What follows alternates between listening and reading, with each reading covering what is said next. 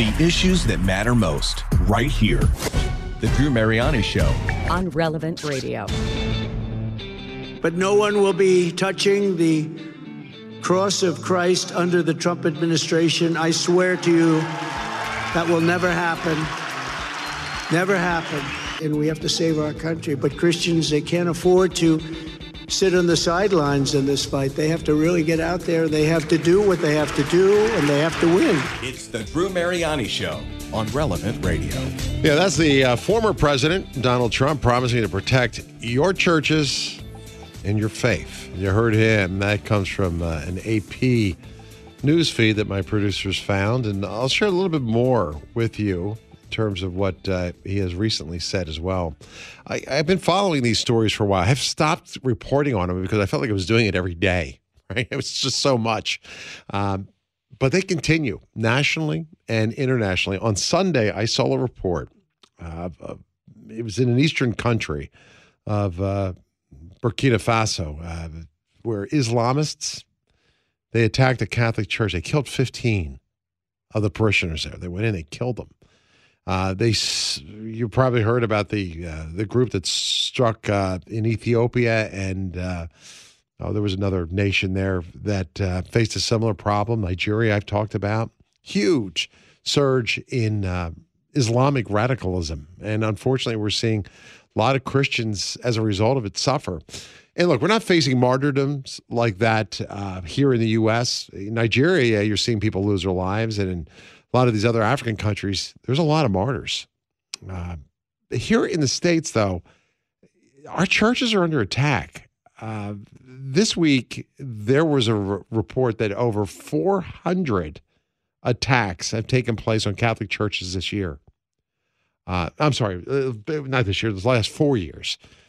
And um, I don't know whether it's accelerating or not. I, I mean, like I said, I, I report on this church being burned, this stained glass window being broken, this statue being vandalized. I mean, over and over and over again. And sometimes people have mental illness. Sometimes there's just maliciousness behind it, right? But uh, for example, the Shrine of St. John Neu- uh, in um, uh, Philadelphia, they had their stained glass window shattered by an unknown assailant. Uh, it's going to put them at about $20,000. There was an attack on St. Patrick's Cathedral in New York. Remember this? Uh, where transgender activists went in, they deceived the cathedral staff, convinced them to do a funeral for a man who called himself a woman and who was an atheist, all just to score points in the media. Well, Family Research Council recently issued a very lengthy report detailing an 800% attack on all kinds of churches around the country over six years. Over six years. So the numbers are staggering. Uh, the president, or former president, he said that if he got elected, um, he would protect your churches and your liberty. Could he do that? I don't know. Uh, and, and what is behind this? We're going to talk in just a moment to Arielle Del Turco about that. But let me share with you a little bit more um, with what President Trump had to say. This was from uh, his NRB address in Nashville last week. Take a listen. Remember, every communist regime throughout history has tried to stamp out the churches, just like every fascist regime has tried to co opt them and control them. And in America, the radical left is trying to do both at the same time. There's never been anything like this. It's really dangerous, okay? It's really a bad thing. It's very dangerous out there. They're doing bad things. They want to tear down crosses where they can and cover them up with social justice flags which nobody even knows what it means. Nobody knows. They don't know what it means. They want to take off the name George Washington, Abraham Lincoln, Thomas Jefferson off schools and off monuments. Think of it. But no one will be touching the cross of Christ under the Trump administration. I swear to you, that will never happen. Amen to that. Amen to that. I'd love to see that happen. Um, it is crazy, though. I, I, sit back and I look at these numbers. I hear these reports. Uh, the Family Research Council uh, they compared the year 2022 to 2023. Right, 2023, they identified four. They, they identified more than 400 incidences, which was more than double the number they identified the year before in 2022, and more than eight times the number that they identified in 2018 which you know again if you look at the numbers it means they're increasing Uh, let me rephrase that. I guess not just increasing. If those numbers are accurate, I have no reason not to believe they aren't. Then we're seeing not just an increase, we're seeing an acceleration. More acts were acts of vandalism. And some are pretty minor, you know, but some were pretty major.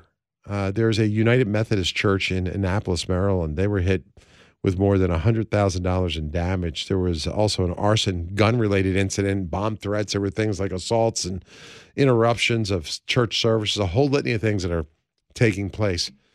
Why is that? I'm joined right now by the uh, director of the Center for Religious Liberty at the Family Research Council. She is responsible for religious freedom policy and advocacy efforts, and it's good to have with me Arielle Del Turco with me. You can find them at frc.org. Arielle, good afternoon. Thank you for your work. I'm grateful to have Thank you here. you for having me. Yeah, this is pretty uh, pretty amazing. When I look at the big picture, the numbers, and I've been following this for a long time. I used to open with my show and I do some news and I'd report on it, and it got to the point where I just got tired of doing it because there were so many of these events happening on a weekly basis. Uh, what are you seeing? The attacks, according to your data, there have been accelerating over the last four years. The you know the number more than doubled in 2023 over 2022, and even more from 2018. What's behind it? Why do you think that is? Yeah, I, I think this points to a larger just societal collapse in respect for Christianity, mm. and that extends to these physical representations of Christian belief, which are churches. Uh, we see in the media, in both news media and television, movies, uh, Christianity is spoken about as if it's either backwards and just weird, it's something you're weird, uh, hick relatives do, or worse, that it's something that's oppressive, right? That it's oppressive to uh, our sexual rights, quote unquote. Uh, we're living in a culture where Christianity is increasingly painted uh, as something that's that's wrong, that's almost evil. And so I think whether each of these incidents are motivated by that or not, this is seeping into the culture, and we have a culture that just uh, doesn't have the same respect that it did for religion and Christianity uh, 10, 20, 30 years ago. The fact that people feel so comfortable expressing their anger at churches or walking past a church and throwing a brick in a window, I think this is a real cultural problem. You know, I agree. You know, Catholic Vote was uh, reporting that they saw a lot of this start in 2020. I mean, it's gone on before then, but with the George Floyd riots, um, your your research, the, the research you guys did showed that there was a higher number of incidents the year actually before that happened. Um, is there anything cultural that's happening that's fomenting this? In 2020, I think COVID is responsible for some of the lower mm. numbers that we saw. People were at home, and you can't commit as many crimes when you're at home. Uh, but since then, and especially in uh, 2021 and 2022, as politically we are living in a more polarized political climate. I think that's really fomenting a lot of this. And so we saw last year, after the leak of the Supreme Court's Dobbs decision, which mm-hmm. thankfully uh, was released and did overturn Roe v. Wade, uh, that people lashed out at churches, uh, which might have been a surprising reaction to some of us. Uh, but we saw protests inside of churches, interruption of, of mass or, or worship services, uh, and then really nasty threats uh, being spray painted on, on church walls. So we see political motivations here uh, as well. Uh, but yeah, we're, we're looking at a real problem. Yeah, if you want to join us, the number is 888 914 9149. I actually wonder, I'm just speculating, if numbers could be even higher than what you are reporting or others are tracking. Um, eh, because I'm sure a lot of people have not reported certain events. Maybe it wasn't that bad or they didn't want to get the law enforcement involved. Um, I don't know where you gathered your data from, but what are your thoughts on the numbers being higher than what you can actually put your finger on? I think you're spot on. This is just the tip of the iceberg. We actually only collected already publicly reported incidents uh, that were already reported by the police or by news media. And so we know that churches have dealt with uh, sometimes dozens of acts of vandalism repeated. And these aren't reported in news because the news gets tired of Yeah, covering them. right. Uh, yeah, so uh, we know this problem is much, much bigger. Uh, however, just based on the data that we found, we are finding a rise in incidents. So I think that reflects probably what's happening uh, under the surface and not being reported by media as well. So, so what's been the response from civil authorities? I mean, ha- have they taken these incidents seriously? I was good to hear the president say, "Hey, if I'm elected, this is going to stop." I don't know how he stops it, but I'm glad somebody's at least aware of it. What, what's been the response from from local or civil authorities? Yeah, I I think we're lucky to live in a culture where there are good laws on the books that protect churches. Mostly law enforcement does care about these types of crimes. Uh, however, sometimes it's just impossible to find the perpetrators. Things happen at night. There's no video cameras. There's not a lot of evidence to go off of. Uh, but beyond that, this to me points to the fact that religious freedom, robust religious freedom protections don't just rely on laws alone, they rely on cultural support. So that's where we can come in just as citizens and try to help build that cultural support and respect for religion uh, and for religious freedom. Uh, we're living in just a, a, a culture that's increasingly intolerant towards our beliefs, and we need to take steps in our everyday lives to try to build and strengthen that tolerance. Yeah, my guest today, Arielle Del Turco. We'll take a few of your calls if you want to join us. It's triple eight nine one four nine one four nine. I only have her for a few minutes today, and we'll be more than glad to let you join the conversation in, in just a second. One other thought here, though, too, because I know there were some incidences where one person went on a rampage against several churches. Um, does this show an increased hostility level, maybe against the Christian faith in gentle, general? I always want to be careful because I think some people who do this probably also have mental illness or maybe under the influence of drugs or or something else. But um, I also, from a spiritual perspective, I also believe that you know, as um, I think Satan's becoming more aggressive today too, to be honest, uh, and wants to destroy all that is good and true and beautiful. So maybe it's a manifestation of an emboldened, you know, demonic spirit in the culture. But, but your, your idea, your thoughts, if you could, on the increased level of hostility against the Christian faith in particular. Yeah, I, I think it's hard, it's hard to quantify, right, what's going on in the heart of man.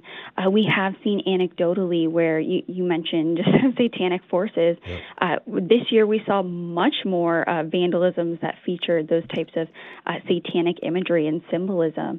Uh, and I thought that was a rather odd development. But it tracks some of what's been happening uh, in our culture. We see in the Iowa State House, uh, there the Satanic Temple was allowed to put up a, a satanic statue Yep. uh, inside the Capitol Yeah, building. We've seen these be erected across the country. Uh, we see in music videos uh, Satanism, satanic symbols embraced. So it is interesting, and I, I don't think it's a total accident where we see Satanism being embraced by the culture, and at the same time, churches being treated uh, with, at minimum, these are acts of disrespect against churches, but at minimum or at maximum, they represent a serious level of hostility and anger towards Christianity. That's such a good point. and I could not agree with you more. Let's grab a call or two for you, Arielle. Don is in Oakland, California. We'll start there. Hi, Don. Good afternoon. Hi, Drew. Good afternoon, and uh, thanks for taking my call. You got it. All right, my, I do have a comment on tribalism right now Okay. because uh, the the way I see it is that the nation, regardless of whether you're Republican or Democrat, uh, you're becoming more and more drawn into this kind of uh, phenomenon instead of uh, putting your efforts into uh, developing democracy in the U.S. And that's why we have churches like ours, Catholic, as being under attack. All right. Because D- d- people who, who indulge in tribalism, they see this as an enemy. You know what I'm saying?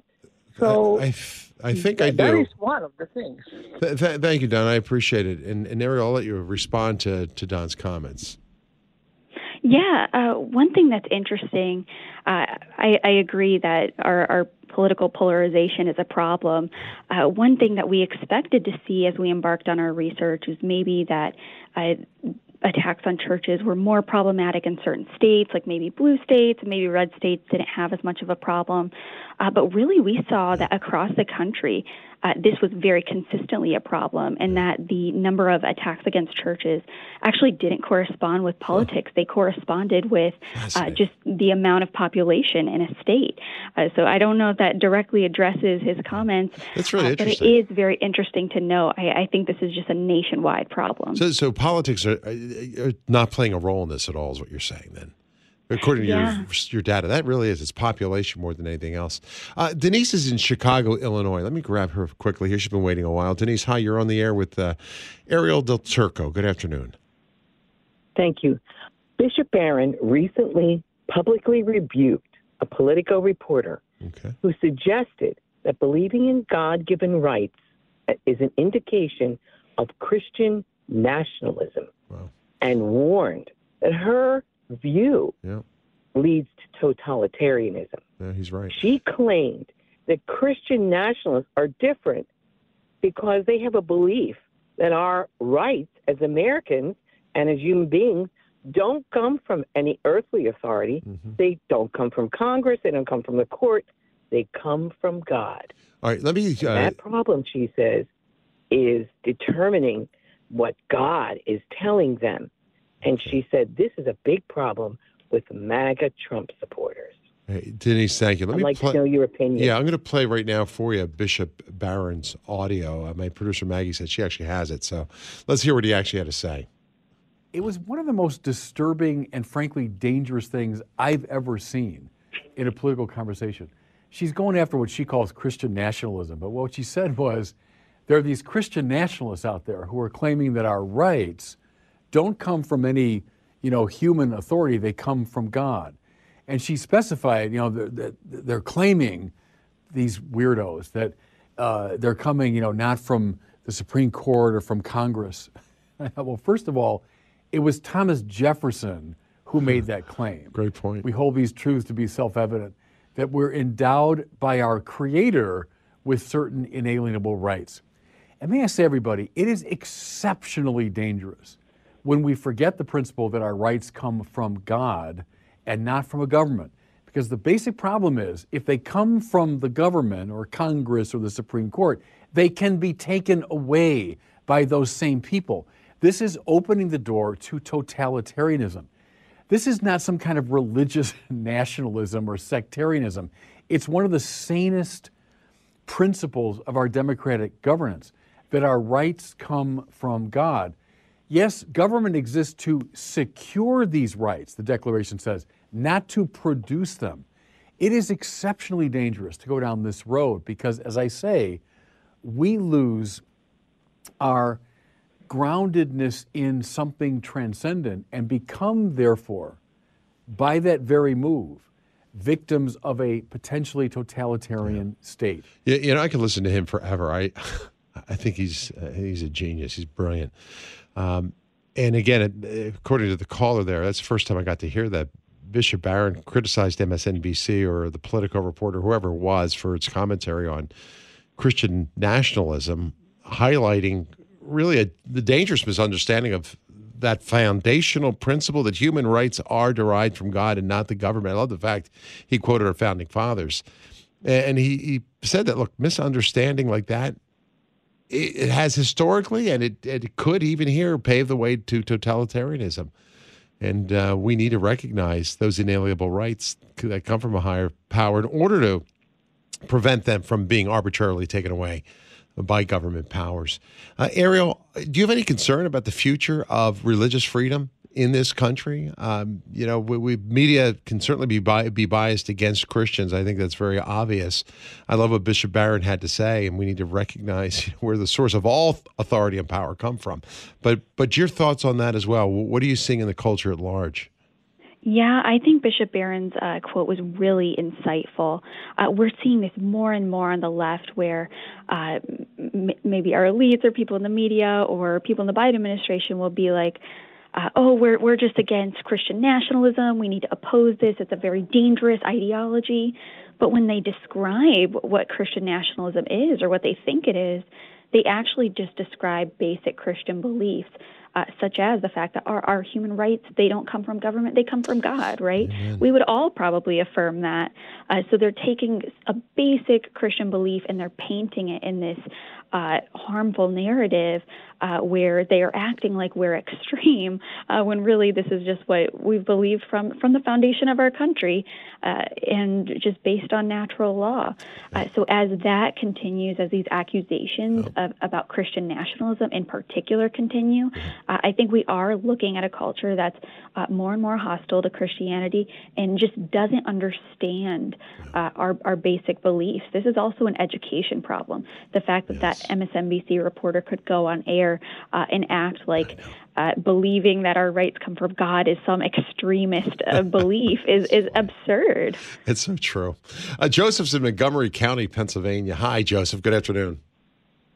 Oh, good afternoon to you guys. Thank you for taking my call. And uh, my report is here in the Philadelphia region, the uh, the most uh, beloved shrine of uh, Saint John Neumann, the first bishop of Philadelphia, was vandalized, as well as Mother Bethel Protestant Church, to the tune of uh, fifty thousand dollars throughout the uh, various uh, incidences that have occurred in the Philadelphia area. That's true. They have caught the individual, and his purpose uh, was not really known, except his frustration and/or his, uh, uh, I guess, misplaced emphasis on destruction of any kind.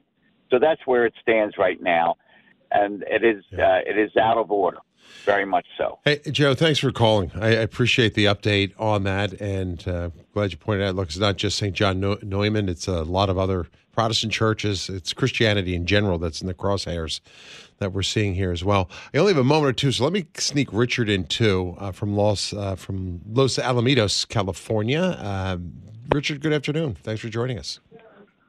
Uh, good afternoon. I just would like to know if there's a phone number for hate crimes that is available that could be publicized by relevant radio so that if they don't publicize these events in the media, somebody could uh, keep track of the number of increased uh, reports.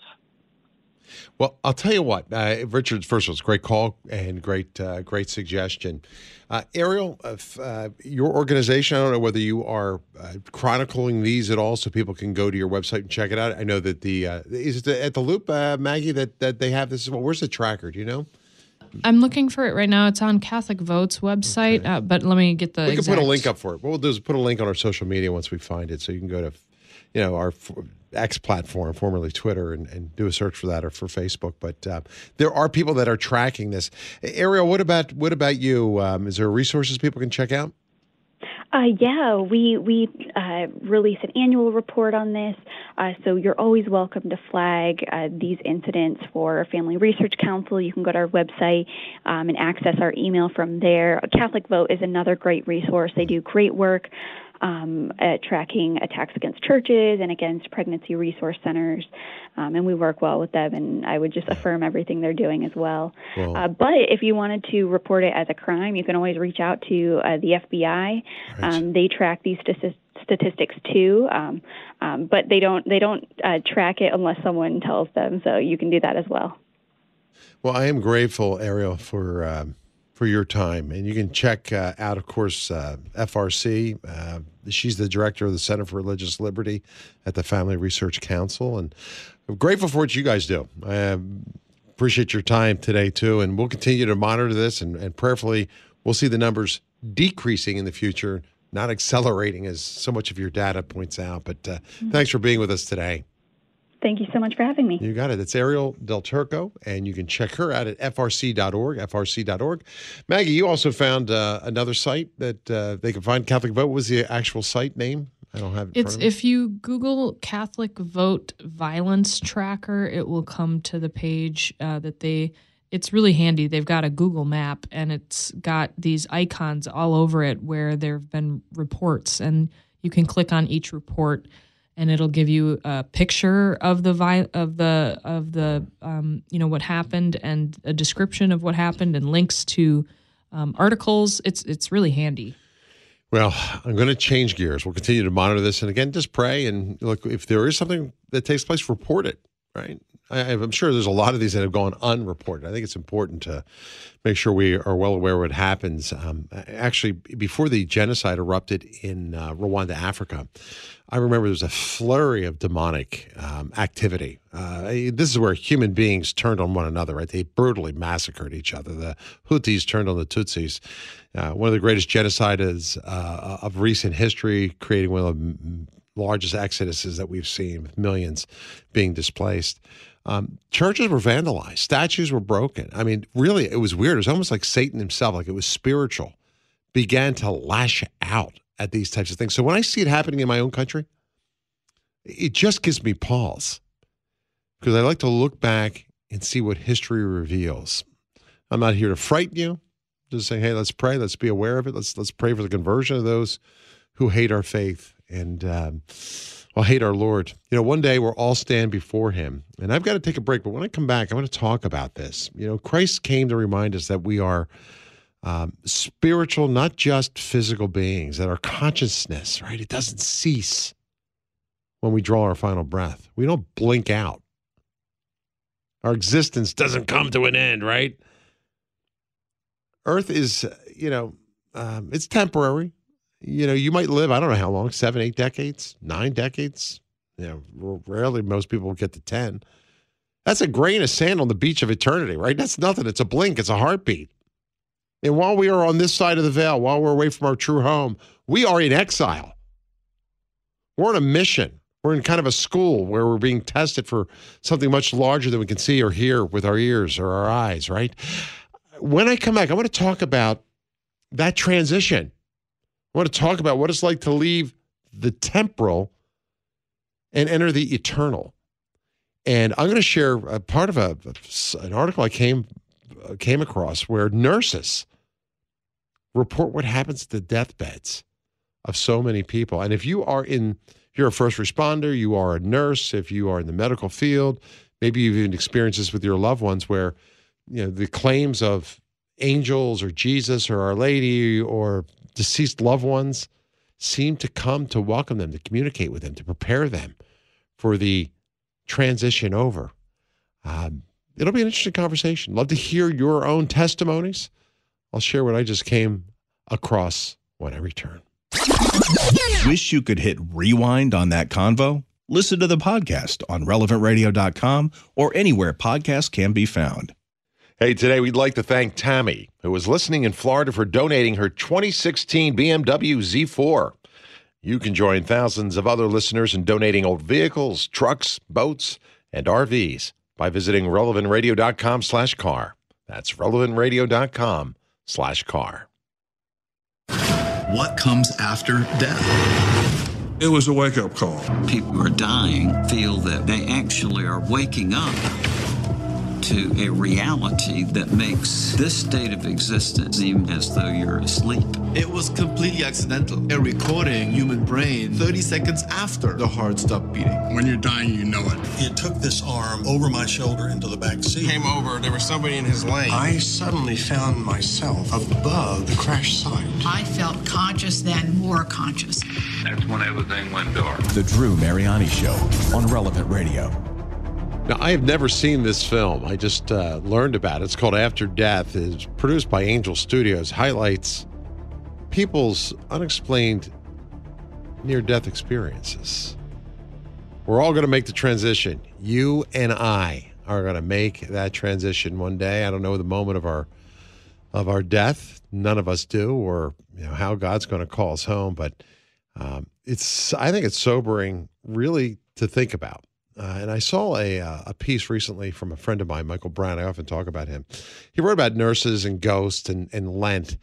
And, um, you know, he says, besides these nurses being the heroes uh, of our time, they're also great witnesses to the supernatural. And that they stand, you know, on that line that separates the hereafter. And I, I want to quote one thing. He was, I think he found there was a nursing website that he he quoted many years ago, and he said this. He says, um, that's one quick sentence. I'll take Chrissy and all your calls. You can join me. He says nursing is a profession that often involves long, lonely night shifts in eerie hospital wards. It's a perfect breeding ground for ghost stories. And these stories often involve sightings of apparitions, strange noises, and unexplained events that are said to have taken place in hospitals or hospices or other healthcare settings. And some of the stories are believed to be based on true events. Well, of course, others they tend to be a little fictional, but regardless, they continue to captivate and intrigue both nurses and non nurses alike. And it gives you a little bit of a spooky glimpse into the world of, of, of uh, healthcare after dark.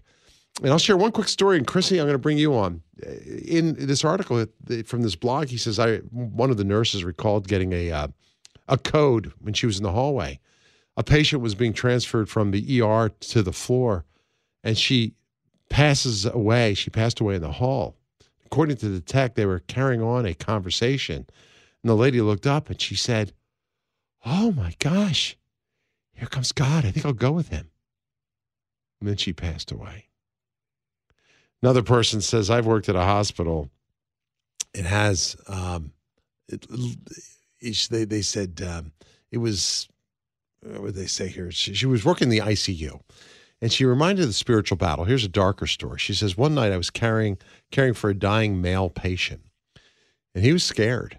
And I spent some time with him trying to calm him down and reassure him. Eventually, he calmed down, and I left the bedside and I went over to the nurse station, which was only about 15 feet away. As I sat down, I glanced over him, and there was a black shape standing over the bed, looking down at the patient. She said, I was terrified. It was something evil.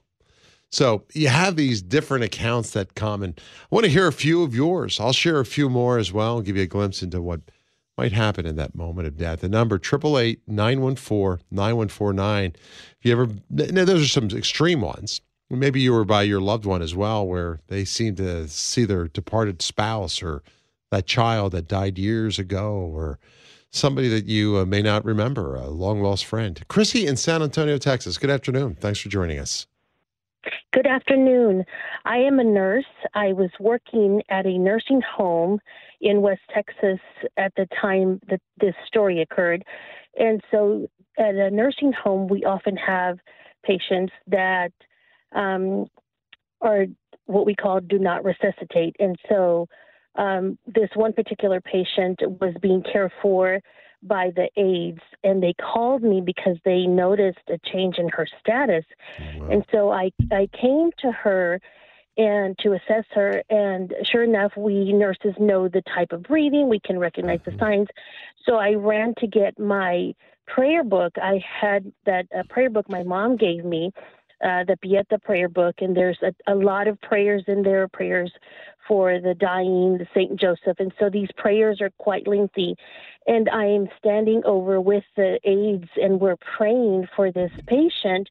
Um, and it and her breathing, you know, continues to be very slow, and you can tell the signs. And so it's almost as if the time that I said Amen, and we completed these prayers she took her last breath. Oh, wow. But it, it was like wow. she waited for those prayers to beautiful. finish, and it was so beautiful.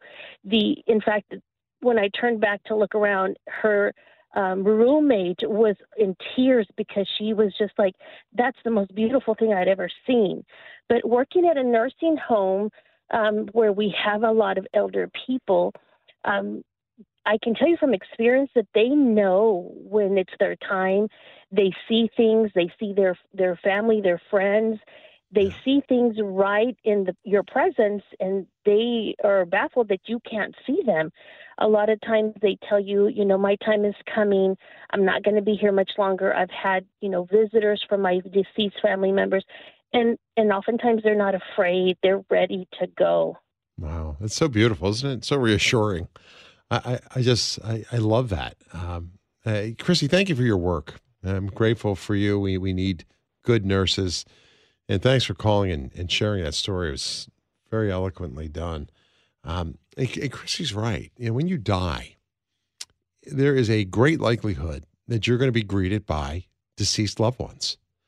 And as Chrissy points out, there might even be a room full of them. Um, there was one hospice researcher, actual hospice researcher, who uh, increasingly, in fact, if you work in hospice, you probably know this as well. these reports are increasing Yeah, they're describing experiences of those who really approach what I'm, I'm going to call a glorious threshold, right? Because this life is a pale, pale, pale reflection of the beauty that awaits us on the other side. No eye has seen, no ears heard the beauty that God has in store for for those who love Him. But in in our dark times, um, you know, it's sometimes it's hard to believe. A lot of people don't believe in an afterlife. They don't believe in God. Uh, but I think God in His mercy often reaches out to us. Uh, we'll take a few more of your calls. If you want to join me, the number is 888 914 9149. You know, Chrissy was talking about um, this experience of, of having communication with, with loved ones, right? Getting prepared. There's a book out there. It's called Vision Trips in Crowded Rooms. It was written by a healthcare worker, uh, a guy named David Kessler. And um, he wrote this. I'll share just a couple sentences. He says, I've been intrigued by the use of the words crowd and crowded. He says, when I started compiling examples to include in my book, he says, I was surprised how similar they were. In fact, it was hard to pick which one to use because, well, they were all so much alike. Perhaps we don't have a full grasp of how many people we've actually met or certainly can't recall all the individuals that have crossed our paths when we were children or uh, throughout our life. But in the tapestry of life and death, we may not always think about those that have come before us. We we just know that there were individuals, um, but in dying, he says, perhaps we're able to make those connections. And he makes the case that when people are dying near death, they made people that they have long forgotten, friends they knew in school, uh, relatives that they might have only met when they were a young child. I mean, just so amazing, amazing in- encounters. Uh, you know, one day we'll encounter everyone in our family. Who knows how far back we go? I don't know, but we're all sons and daughters of Adam and Eve, right?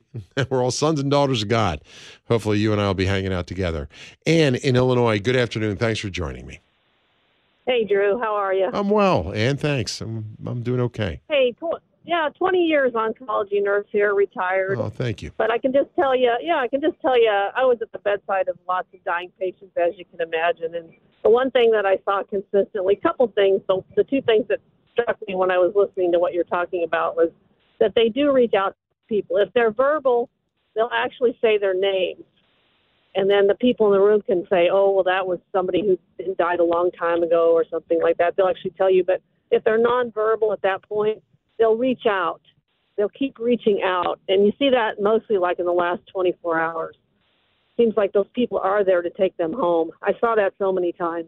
It's, it's so amazing, isn't it? I, I find it so comforting. Yeah to think about. Yeah. Um, I, I, heard a story. I, it's, it's, vague right now, but I, I remember one man who was, um, I, I, guess he was dying. His wife was at his bedside, and um, I guess he was visited by a child that they had very, very, very, very young, and they never talked about him because of the way the child had died. Um, but that child came back, and it was a, a, great comfort for for this man, and and only the wife knew about Absolutely. it. So there's a lot of evidence. Absolutely, you know, it's yep. such incredible encounters. And thank you. That's a beautiful ministry you have with oncology. Just, just want to tell you one one little thing too. Sure. Um, when people um, and I, I don't even know what to say about this. I'm just going to say it out loud that if people have led kind of a rough life in their lives, and I know that history because a lot of times we get to know those patients and their families quite a bit when they're up there. But um, they can have kind of a rocky exit. That's Let me true. just put it that way. have you so, encountered yeah, that? Have you seen that? that? Absolutely. well, you know, hold the thought. I'm going to take a quick break. I, I, had dinner with an oncologist, a, a, doctor, who shared with me some weird stories about that. And I'm not here to freak people out because I think most people have these beautiful experiences, but I, I want to hear what you encountered. Uh, so when I return, we'll hear more from Ann. I'll take a few of your calls. I'm in the final segment of the broadcast when I return. If you want to join me, here's your hotline 888 914 9149. Our conversation continues with more right after this. The Drew Mariani Show. Hi, Drew. Thank you. Thank you for your show. This is The Drew Mariani Show Marvelous show on the radio right now. on Relevant Radio. Hey, looking for a new job? How about one that offers opportunities for spiritual, social, and charitable growth? Our sponsor, Catholic Order of Foresters, is hiring new agents today. Visit relevantradio.com slash forester. An Illinois Life Insurance Society, not available in all states. Well,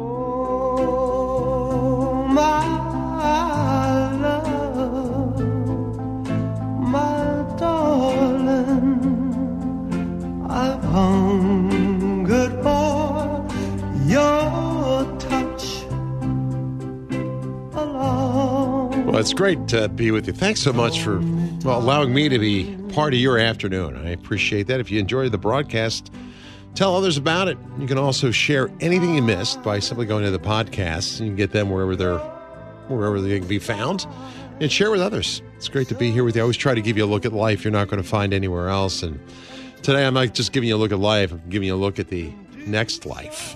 And uh, the moment of death when we die, those who've had these near death experiences often talk about rising from their body and they are in full awareness. Uh, and there have been millions of these types of report.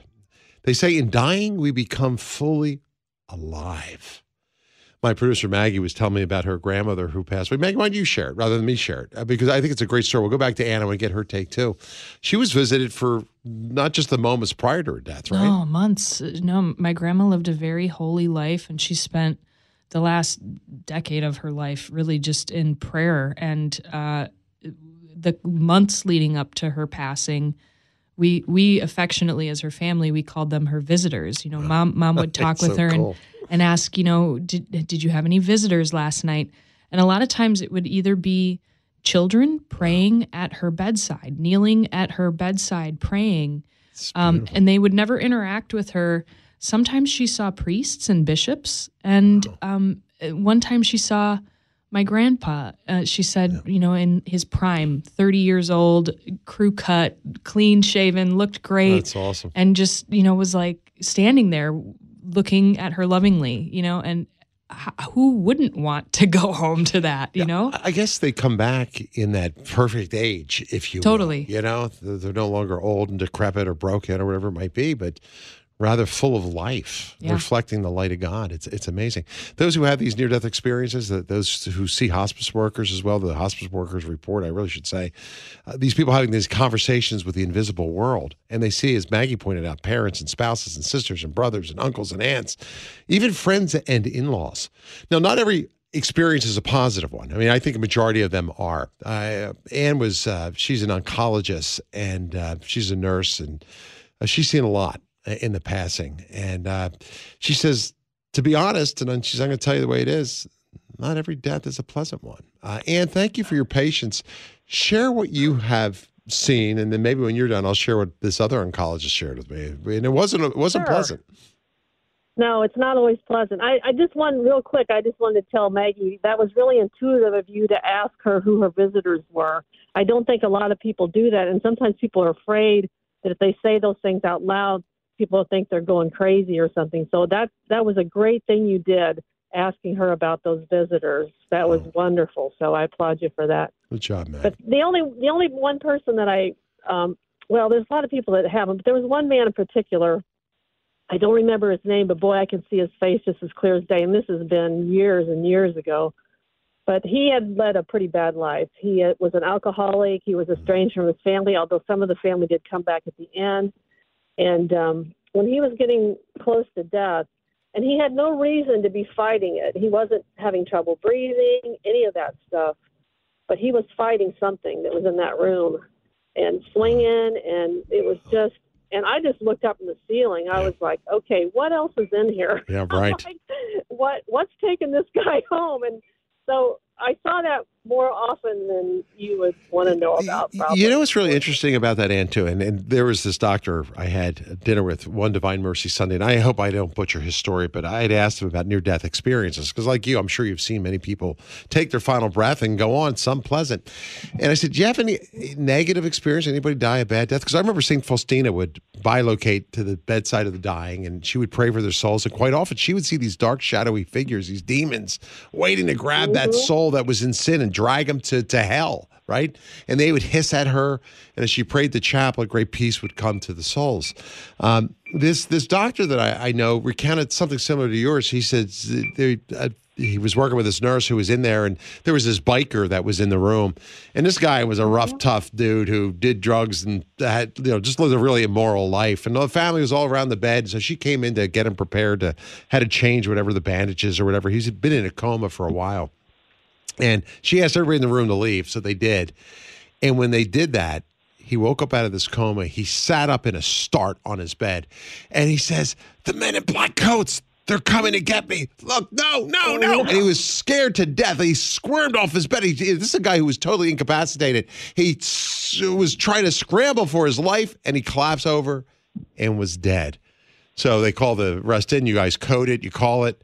And next thing you know, um, you know, he, they, she goes out and the family's, oh, he was a good guy at heart. And it's like, this nurse is like, oh gosh, I, I really can't tell him what I just saw. He's in a better place. She's thinking, I don't know about that. So it's a lesson to all of us. Live a good moral life because one day we will have to stand before God. And thanks so much for your call. Grateful for you. Uh, Grace in Sacramento, California. Good afternoon. Hi. Hey. Um, hello. Yeah, hi, Grace. Thanks for calling. Go right ahead. Yes. Um, my um, my husband's uncle had been in and out of the hospital, and his wife would call us because I work at the a facility, and the one day that he finally was at his last, we would go visit him during the before he got real sick. He was at he was at home at the time. Yeah. And we kept my husband, who is very very religious, always had a rosary in his pocket.